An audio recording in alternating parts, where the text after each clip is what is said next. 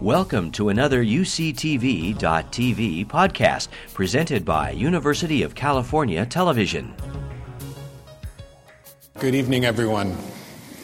Uh, welcome to this uh, first evening in the Revelle Forum series for 2009. I'm Dan Atkinson. I'm the Director of Arts, Humanities, and Languages at UC San Diego Extension, uh, which is the sponsoring organization for this series. And as always, I want to acknowledge and thank the Neurosciences Institute for its generous collaboration in making this hall available to us. Uh, it's my pleasure now to introduce James Goldsborough, who will provide the introduction for this evening's speaker. Uh, Mr. Goldsborough has had a distinguished 40 year career in journalism, specializing in foreign affairs. He spent 15 years in Europe as a foreign correspondent for the New York Herald Tribune, International Herald Tribune, Toronto Star, and Newsweek magazine before returning to the U.S. to resume his newspaper career as an editor and columnist for the San Jose Mercury News and also the San Diego Union Tribune. He's written on foreign affairs for many leading magazines, including Foreign Affairs, the New York Times Magazine, Fortune and the Columbia Journalism Review. Uh, currently, he writes a column for the daily online newspaper Voice of San Diego, and he has also been touring the country to promote a new book, which is entitled The Misfortunes of Wealth, a family memoir. And he describes this book as dealing with the disadvantages of inherited money. So please join me in welcoming Jim Goldsborough.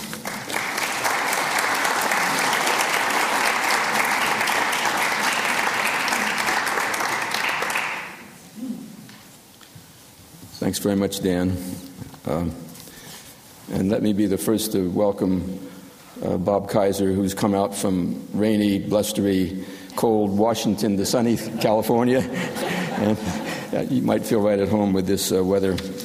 It's particularly interesting to uh, introduce Bob because we're, we're former colleagues. We worked for the same owner, uh, if not the same editors of the Washington Post Company. Uh, Washington Post owned the International Herald Tribune when I was still there, and of course, it owned uh, Newsweek magazine, and all that time, Bob was was the Washington Post. He's written a very uh, important book, I think, uh, about the misfortunes of wealth. But since this title was already taken, he's called it uh, "So Damn Much Money." A very profound and exhaustive account of what lobbying is doing to our democracy today. It's Bob's seventh book, all written while he's been at the Washington Post, which he joined in 1963 after graduating from Yale. He's been a correspondent in London, Saigon, and Moscow, and in Washington has covered labor, the Senate, and the White House, as well as serving as managing editor of the newspaper for seven years. While in London, he received a master's degree from the London School of Economics. I read So Damn Much Money with great interest and was particularly taken by something I read in the acknowledgments. Because in the acknowledgments, Bob says that my largest debt is to the Washington Post, my employer since 1963. Over the years, the Washington Post has allowed Bob and a few others like him to do some of the most important investigative reporting ever done in this country. Going back to Watergate and continuing right through Bob's book on the misfortunes of lobbying. He spent four years researching this book and produced 27 columns for the Washington Post and then the book itself. Four years on one project. So, what happens in a world without the Washington Post? Or without newspapers. Across the country, we see newspapers disappearing, shrinking, merging. Uh, if you want to buy a newspaper, you can start right here in the city, or if you don't like the city, you can go up to Los Angeles and buy one up there. That's for sale as well. Some say, don't worry, the internet will take over. But I can tell you this the internet doesn't have many reporters, it doesn't have very many investigative reporters at all, and no one who can take four years to write a book like this. So, who will be the watchdog Who will speak truth to power when the newspapers aren't there? We're not there yet, thanks in large measure to reporters and editors like Bob Kaiser. Bob.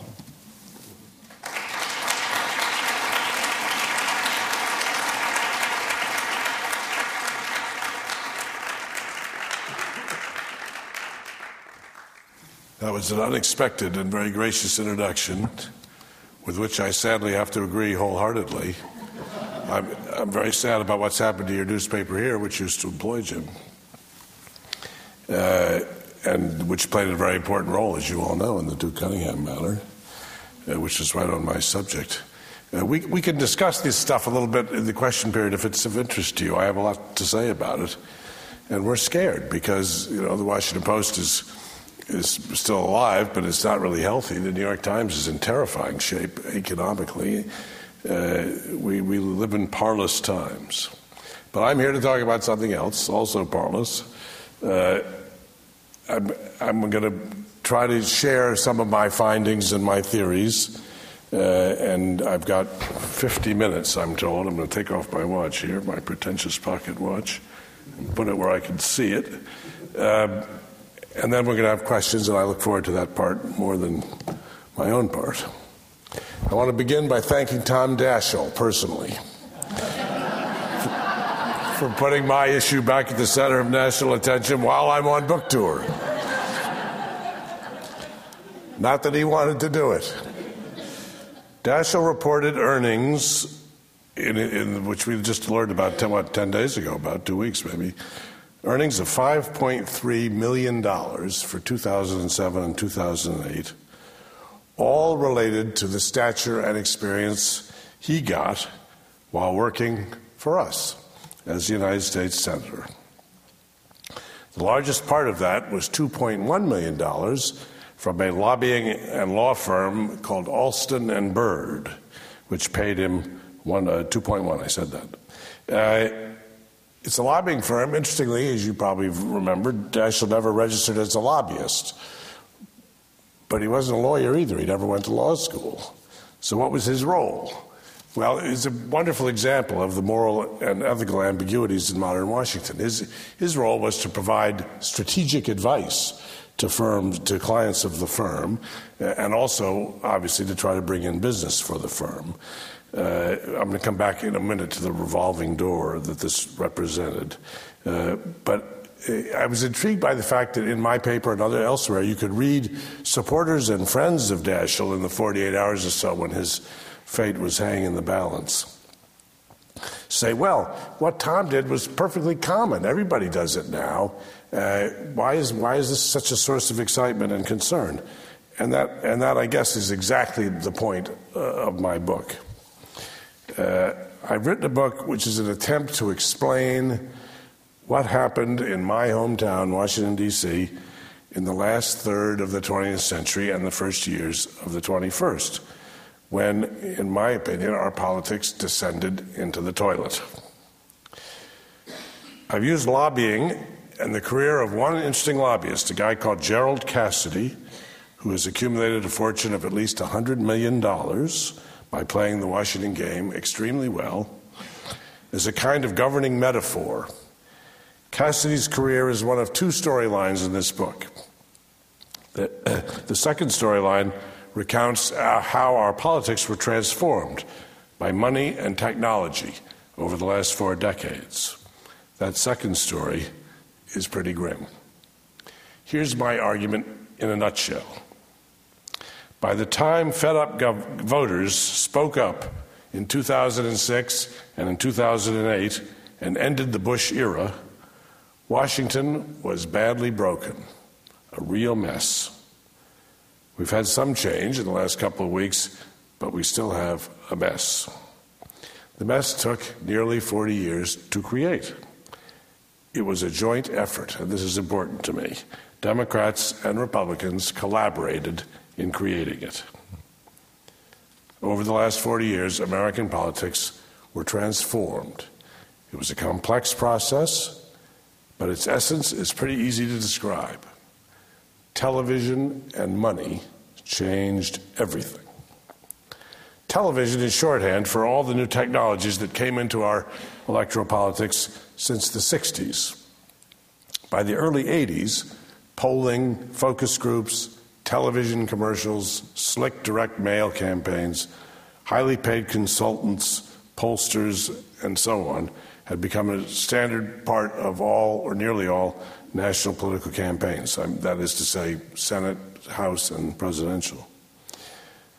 Uh, the commercials and the direct mail were most often based on the findings of polls, which told the campaigns what the voters wanted to hear. So the pollsters often became more important than the candidates.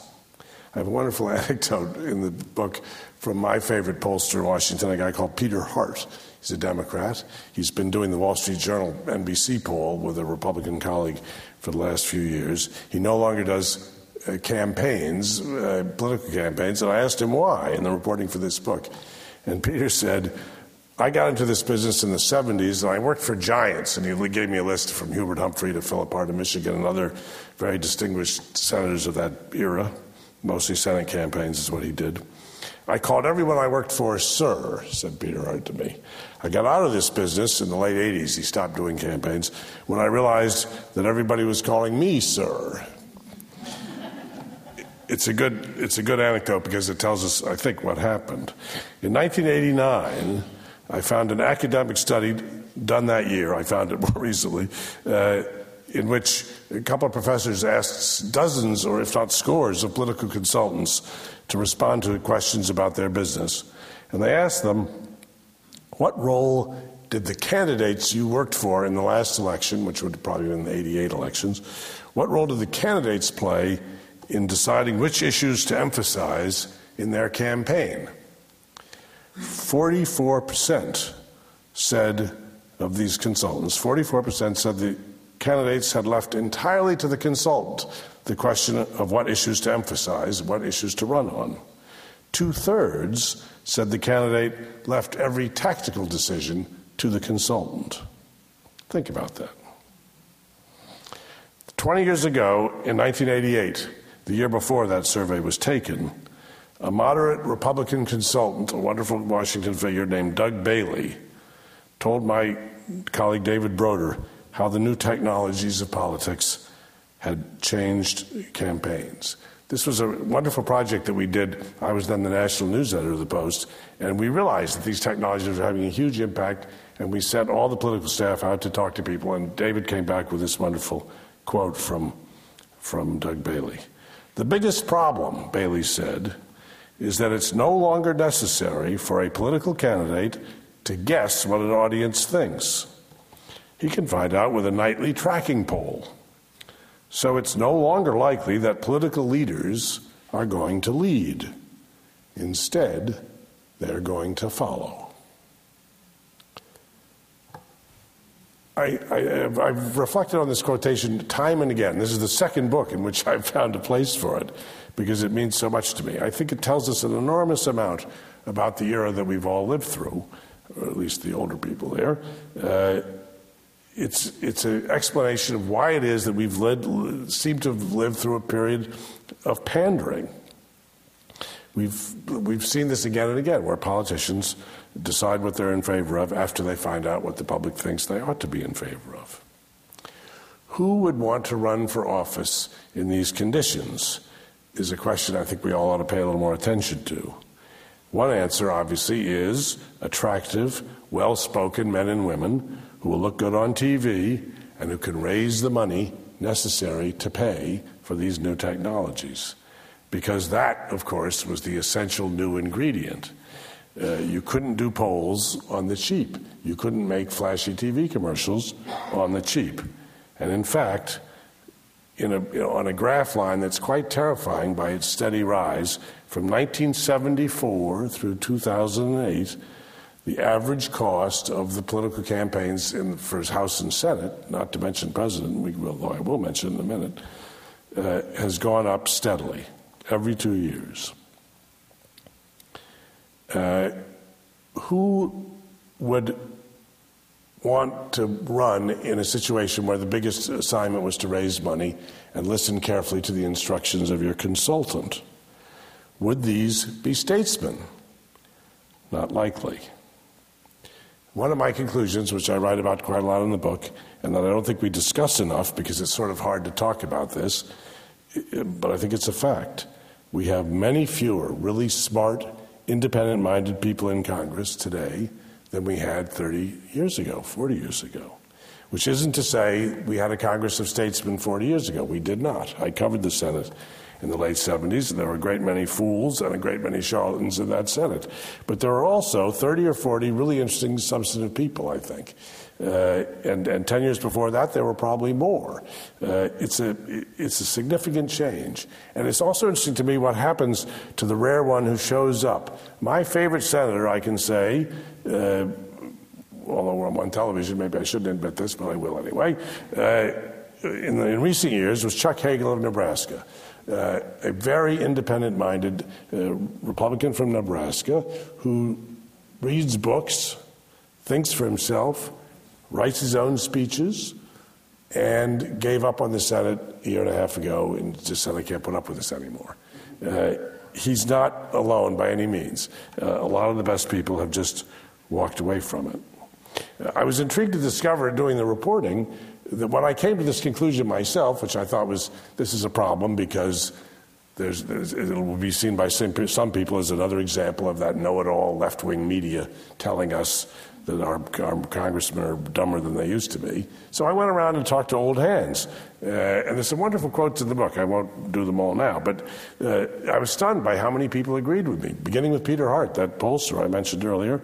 Uh, but Republican uh, Bob Livingston from Louisiana, you remember Livingston was going to be Newt Gingrich's successor as Speaker until uh, he got trapped in a sex scandal of his own and had to give up. He became a lobbyist. But I put this to Livingston Isn't it true that the quality is lower than it used to be? Oh, it's so true, he said. Uh, and others too. In fact, all the old hands in Washington understand this that you do not have independent, serious people uh, really interested in, in governing uh, in, in, the, in the quantity that we would like to have in the Congress.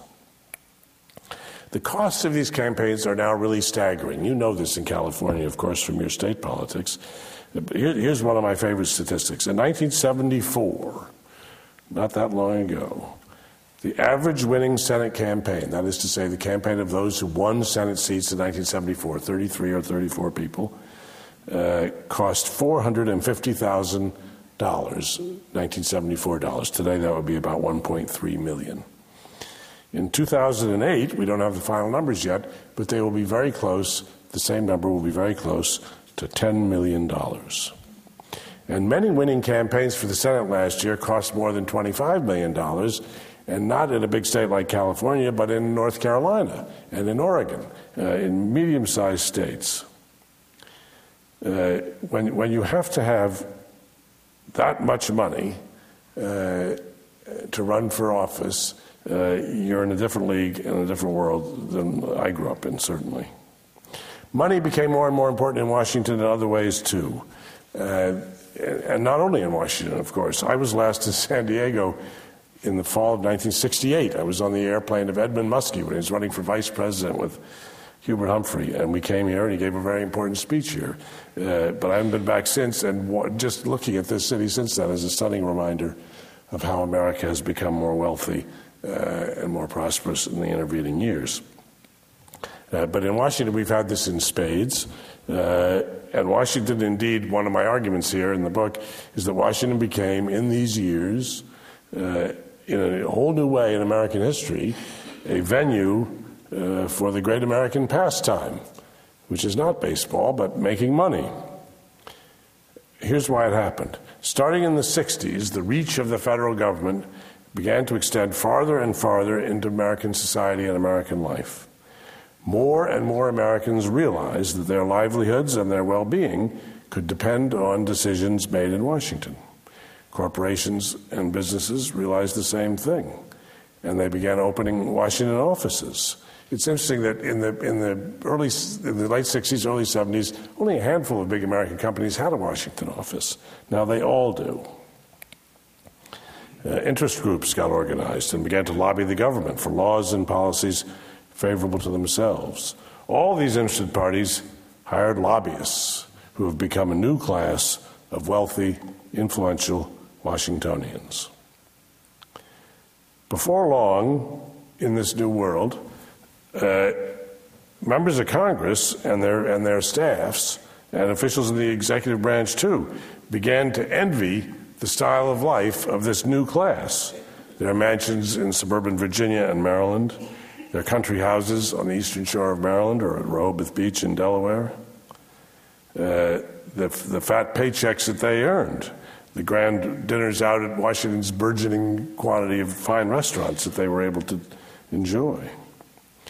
Over time, thousands, literally thousands, of government officials, Tom Daschle an example, or former government officials, moved from public service through what we've come to call the revolving door into, into the lobbying trade. They went downtown, they went to K Street in the jargon of Washington to cash in. And Washington began to take this for granted, and that was the Daschle case in point young people began to come to Washington. This what really got to me when I realized it was going on. Young people came to Washington to get a job on the Hill for a member of Congress or in the executive branch, ideally in one of the regulatory bodies like the Federal Communications Commission, the Securities and Exchange Commission, with the idea that they would only spend two, three, four years in that job and then go downtown, sign up in one of the big law firms, uh, lobbying firms or law firms, and start a lucrative career as a lobbyist. In other words, public service became a stepping stone and not a, an end in itself. I asked Robert Strauss, uh, an old source of mine for many years, an interesting character who was ambassador in Moscow in the, in the Yeltsin years, uh, and, and, quite a character, Democratic National Chairman at one time, uh, and one of the great fixer lobbyists in the history of modern Washington. I said, Strauss, explain to me, why did the lobbying business boom the way it has in the years since 1975, the years covered in my book. Uh, why did it boom in, in, these years when you've been in the business? he stopped and he thought about it and he said, You know, there's just so damn much money in it. When he spoke those words, I know I, I know I had a title for my book. Lobbyists needed friends in Congress to win access and favors for their clients. Members of Congress needed money to run for re election. The rest is history, some of it rather notorious history. One of my favorite quotations in this book is from a man called Dale Leibach, who once worked for Gerald Cassidy, who I'm going to talk about in a few moments, the central figure, the guy I made the central figure in the book is a kind of storytelling device. Uh, Dale's a public relations man, uh, and he, here's what he said to me. When I asked him, you know, what had happened, what, what, what happened here? He said, the Hill, meaning Congress, can't exist now without downtown, the lobbying community. Downtown can't exist without the Hill. It's the largest, most democratic bazaar in the world, and it's all about money going in both directions. Bingo. In that bazaar, Congress got in the habit of doing favors to win friends and supporters, favors often in the form of appropriated money. You have Duke Cunningham to remind you of that. Over time, it became commonplace for members of Congress to swap their votes on contentious issues uh, for some benefit for their constituents or their supporters. There was a really vivid example of this in September when the House initially beat back the uh, the first version of the bailout bill. You remember this? The stock market collapsed as it was happening, uh, and everybody shuddered. Did this mean there couldn't be a bailout, that nothing could be done? Uh, the Bush administration and leaders in Congress scrambled uh, to figure out how they could get the votes they needed, and they quickly added some sweeteners to the bill. Such a revealing word sweeteners an extension of a tax break for distillers of Puerto Rican rum at a cost of 192 million to the Treasury. The extension of another tax break for the owners of stock car racetracks, $100 million to the Treasury. A tax break for movie makers who shoot their films inside the USA, $478 million cost to the Treasury over 10 years. These and a couple of others did the trick the second time around, the bill passed. Sweeteners were payoffs, really. They were like the earmarks that John McCain ran against in November. Gerald Cassidy, my chief figure in the book, was an inventor of the modern earmark appropriation, which I define as an allocation of federal money to a particular institution or enterprise for a specific narrow purpose favored by one or more members of Congress. Cassidy got rich, really rich, in the 80s and 90s by teaching members of Congress, literally, and the presidents of colleges and universities and the heads of big hospitals around the country how to create these earmarks and make everybody happy. It's a great, only in America story. Let me tell you the, the, the first earmark story, which, which has been, now been repeated thousands of times.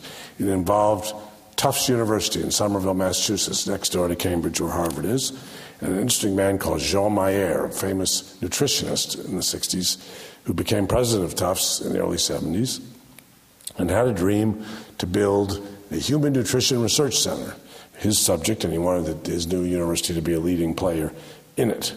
Uh, there was an inaugural ceremony at Tufts for the new president, uh, and the local congressman came to the ceremony and told the president of Tufts, Congratulations. If I can help you in any way, just let me know.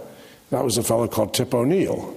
Uh, and uh, Jean Mayer had the thought that this might be significant.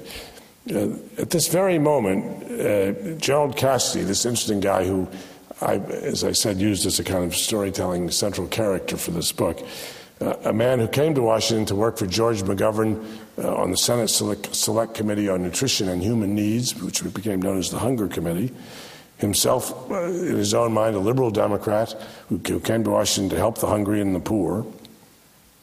Uh, he and, and, another guy on the committee called Ken Schlossberg had, had left in 1975 to establish what Schlossberg thought of would, as a consulting firm and Cassidy thought of as a lobbying firm.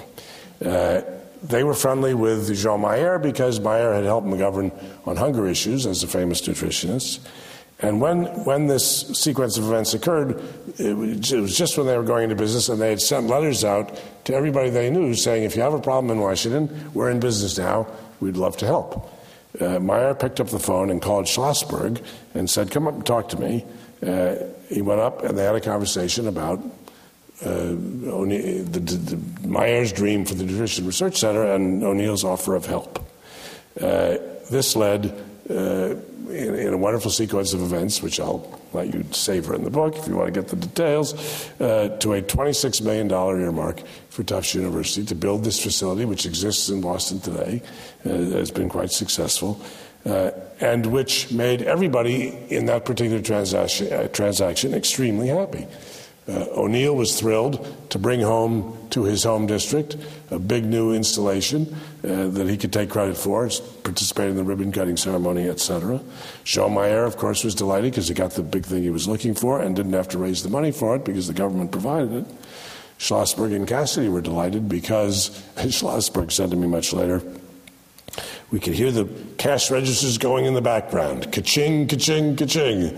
They had invented a whole new way to make money, uh, and it took off. Interestingly, right after, uh, well, they, then did a veterinary school for Tufts, then they did a medical library for Tufts, and the other colleges in Boston began to catch on that something was going on here that was pretty interesting.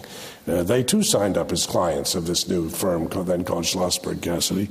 Uh, Boston University, the most important of them, John Silber, some of you have heard of, had just become the president. He wanted to use the same technique to build Boston University into a big and successful institution, which he did.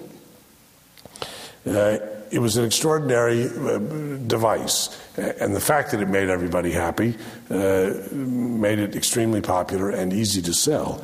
Uh, all you had to do was explain to the members, as, as Cassidy and Schlossberg did, uh, how the system worked and how they could make it happen for their constituents and their friends. When the Republicans gained control of the Congress in 1994, uh, they turned to earmarks as a principal tool to preserve their majority, to help their new members stay in power. Uh, this, this, uh, this has been uh, not adequately absorbed or written about, in my opinion. It was a very big part of Newt Gingrich's leadership style. Bob Livingston, who I quoted earlier, was by Gingrich's choice made the chairman of the Appropriations Committee. And he tells me very candidly, it's in the book, about what happened. Uh, Livingston was a serious appropriator, a serious legislator, uh, but when he said, when Gingrich, who had made me the chairman, skipping him over people who were more senior to do so, when Gingrich came to me and said, We've got to do something for old Joe, he's got a tough race this year, we've got to get him an earmark, what, what, what, can we do for Joe? I knew Livingston said that I had to do that. That was, that was my duty to the, to the party, I had to go along. Uh, and this is when the earmarks really proliferated. It's interesting that McCain made it an issue, but, but it really was a Republican uh, appetite for this that shot the thing way up. Not that the Democrats were any slouches about it or hadn't done their share earlier. Uh, but it really did take off. Uh, the Republicans also uh, did favors, of course, beyond earmarks for those who would support them. And they famously cultivated the lobbying community and began to push it around a little bit uh, to advance their own cause.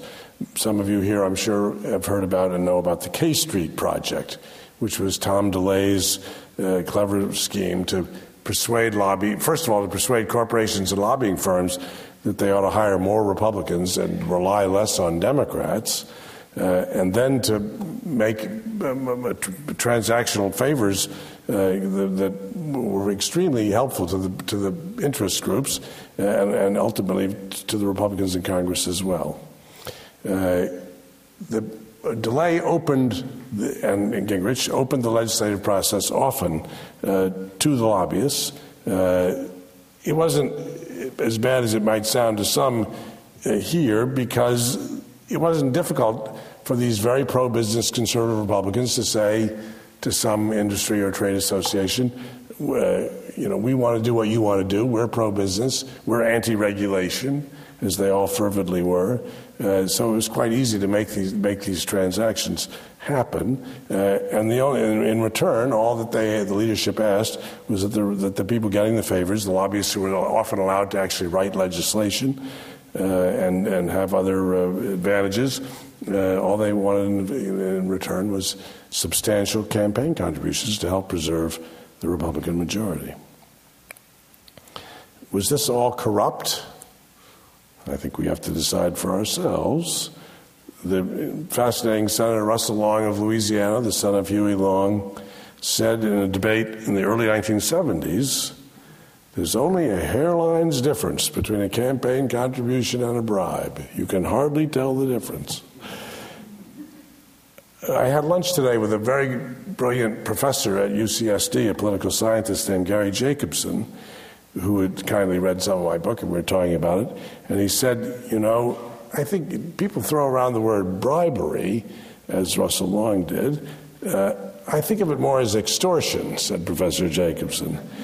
And it's a fair point because, as any lobbyist who is playing this game, and many of them have said this right to me, will tell you, uh, none of them line up out of pure enthusiasm to hand over hundreds of thousands of dollars every two years uh, to politicians. And you can now, uh, under the law, you can give about $100,000 a year to, if you max out, a wonderful Washington phrase, which means give the legal maximum.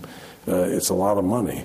Uh, but they do it because the members are asking them to do it. And if you're a lobbyist in Washington and you're asked for a donation from a member that's important to something you're working on, you don't want to be the guy who says no. Uh, and in Washington, one of my arguments is this has all been rationalized away. So that what once looked really pretty bad is now accepted with that wonderful Washington phrase, well, everybody does it. Uh, and doing it is grim. This is, this is a, where I myself was t- really taken by surprise uh, by a phenomenon that I'd heard of but didn't understand at all when I started my reporting. There's a whole new industry in Washington, not so new anymore, uh, of Washington fundraising consultants.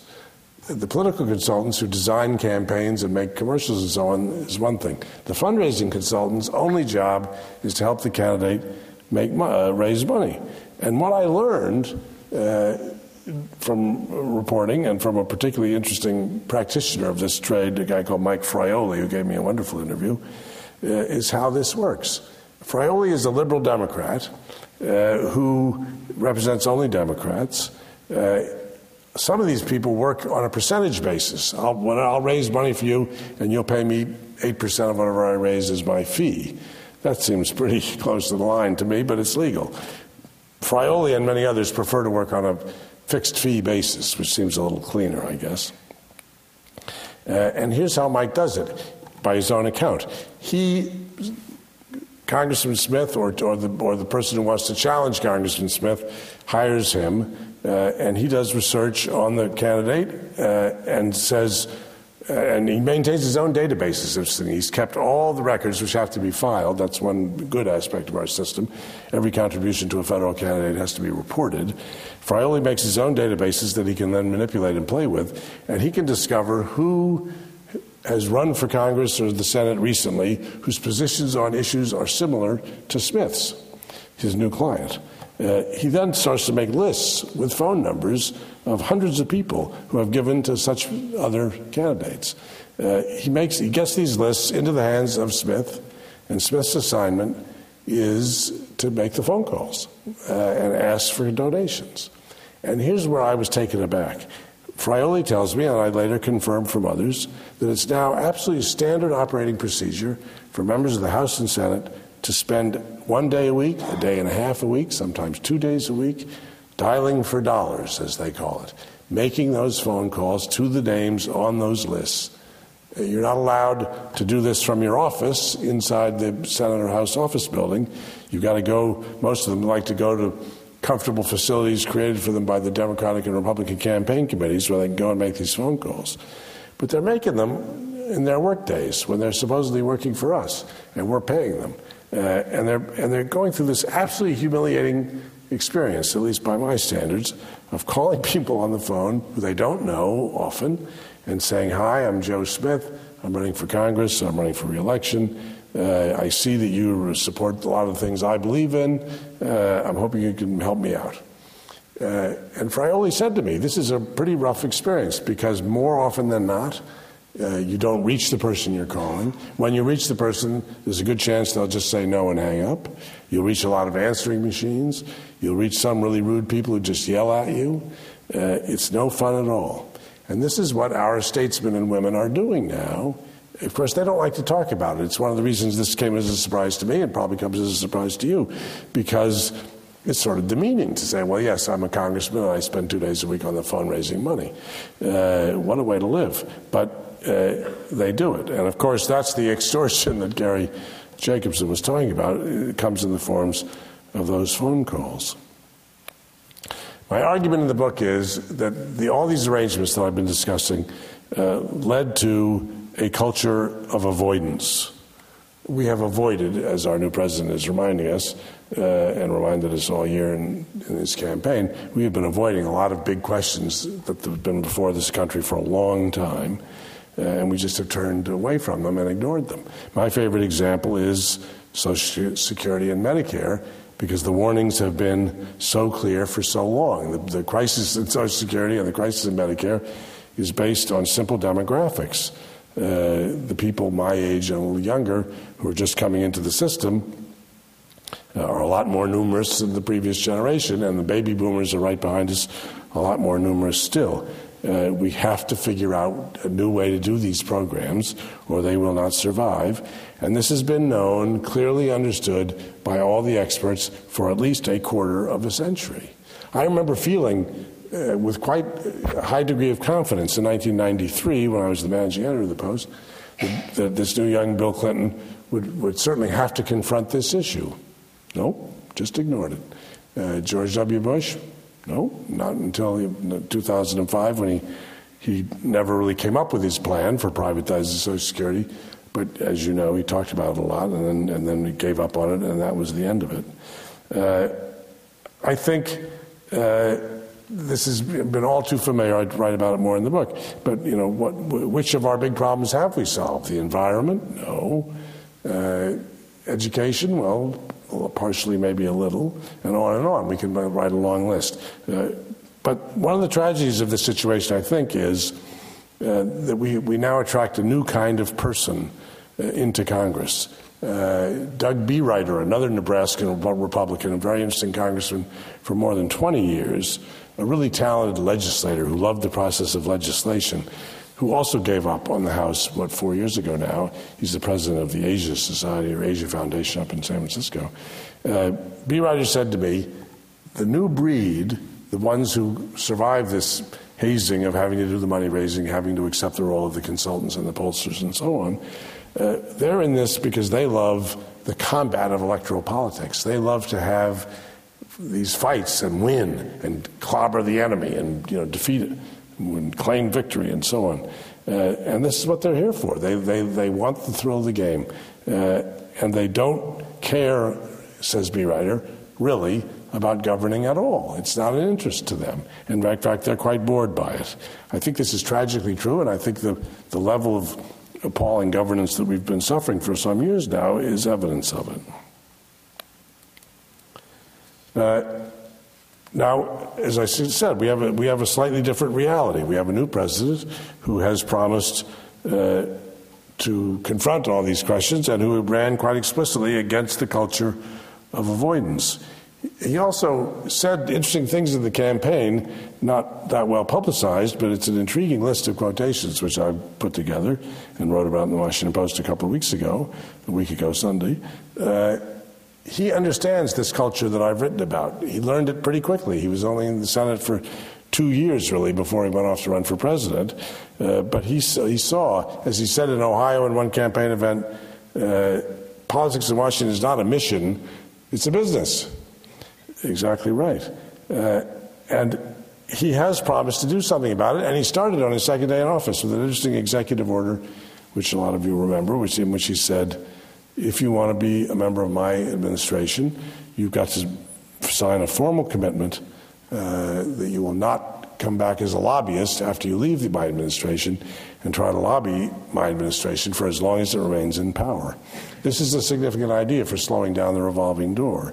Uh, he also said that there will be absolutely no gifts from lobbyists to members of the executive branch. Congress in 2007, after the Democrats regained control, passed a similar gift ban, so lobbyists now can no longer take people out to lunch or dinner. Uh, and that's a healthy change, but it doesn't solve the problem.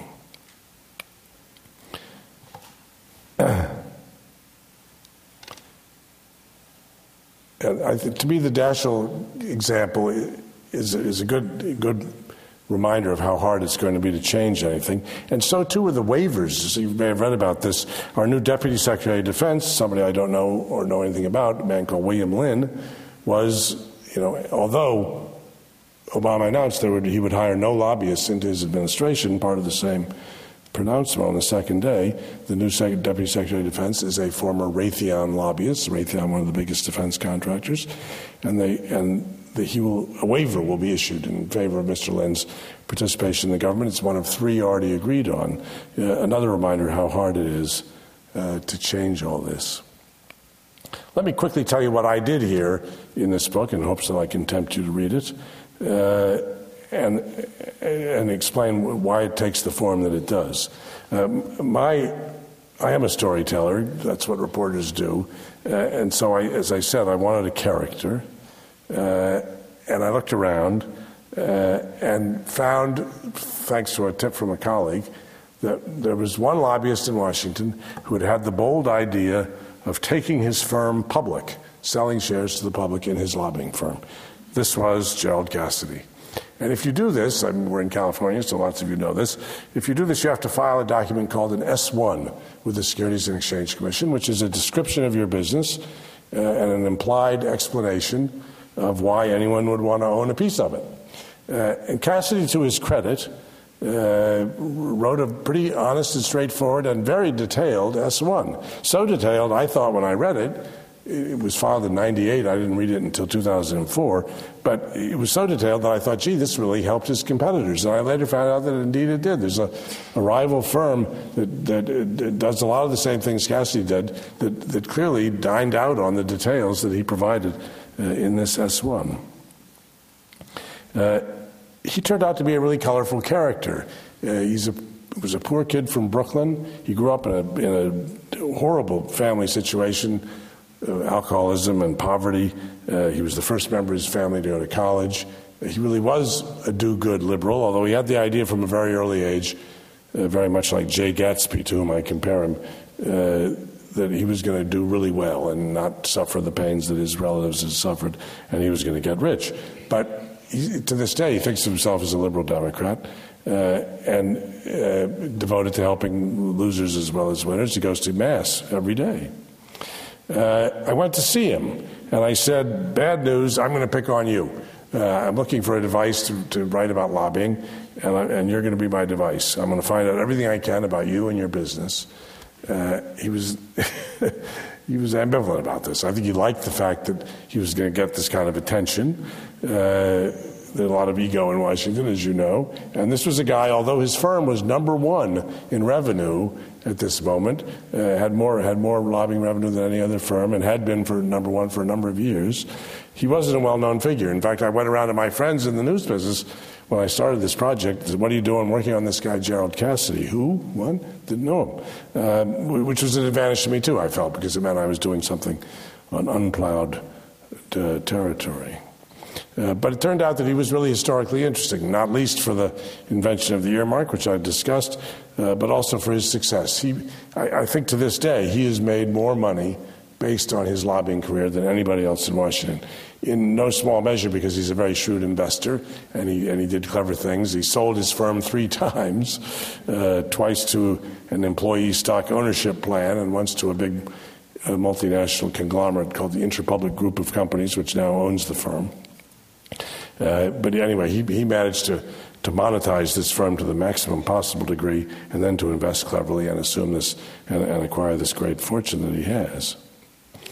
Uh, and, he, and he decided, uh, with prodding from his colleague Jody Powell, some of you will remember Jody Powell as Jimmy Carter's very charming Georgian press secretary when Carter was president.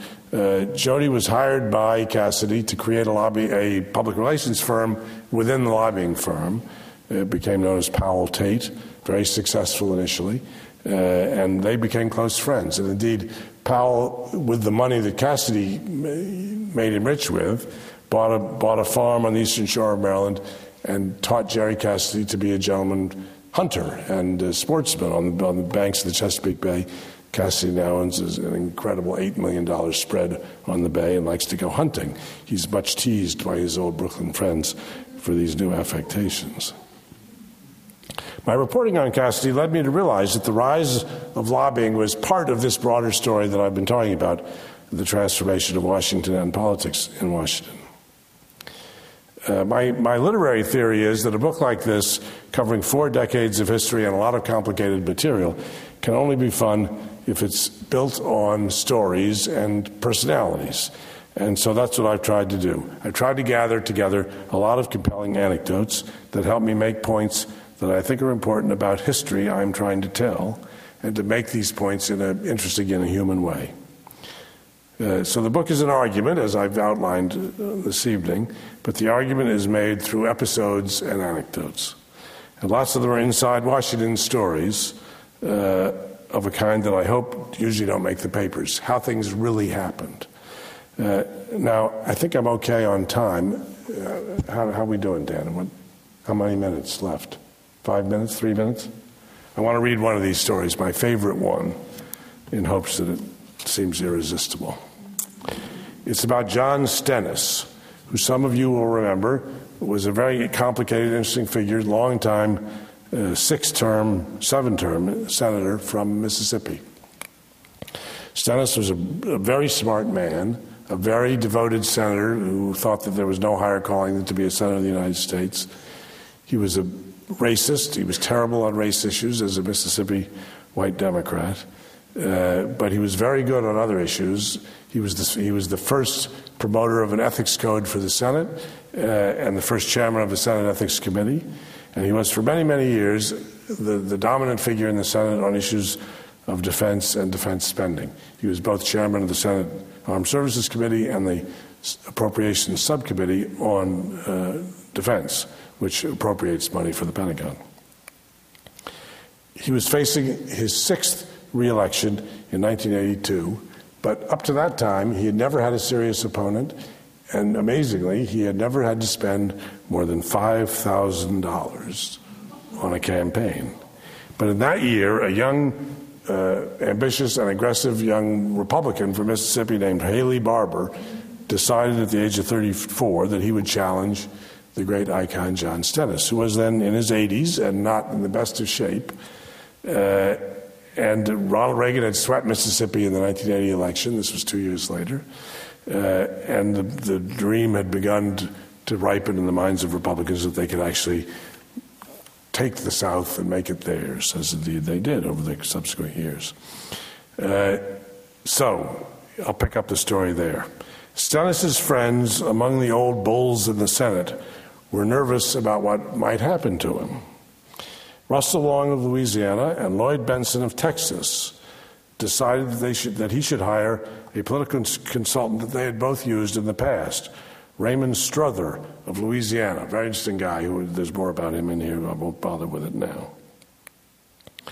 Uh, uh, was sent by Bentsen and Long to Mississippi to investigate the situation. Uh, and then, and then they told Stennis that they wanted him to meet this young man, and, and they, they thought he could help him with his campaign. Uh, Strother on his, I'm go back to my book. Strother realized on his trip to Mississippi that Barbour's campaign would try to convince Mississippians that at 82, Stennis was too old and too frail to serve another term. Strother's plan was to undermine that argument with TV commercials that would feature testimonials from Stennis's colleagues and carefully made spots featuring the senator himself looking perfectly competent.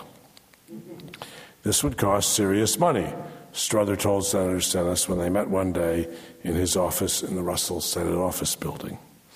The senator's offices there were designed to be imposing big rooms under ceilings that are 17 feet high. Strother broke the news to Stennis that he would need to raise $2 million. How, the old man asked, could he possibly do that?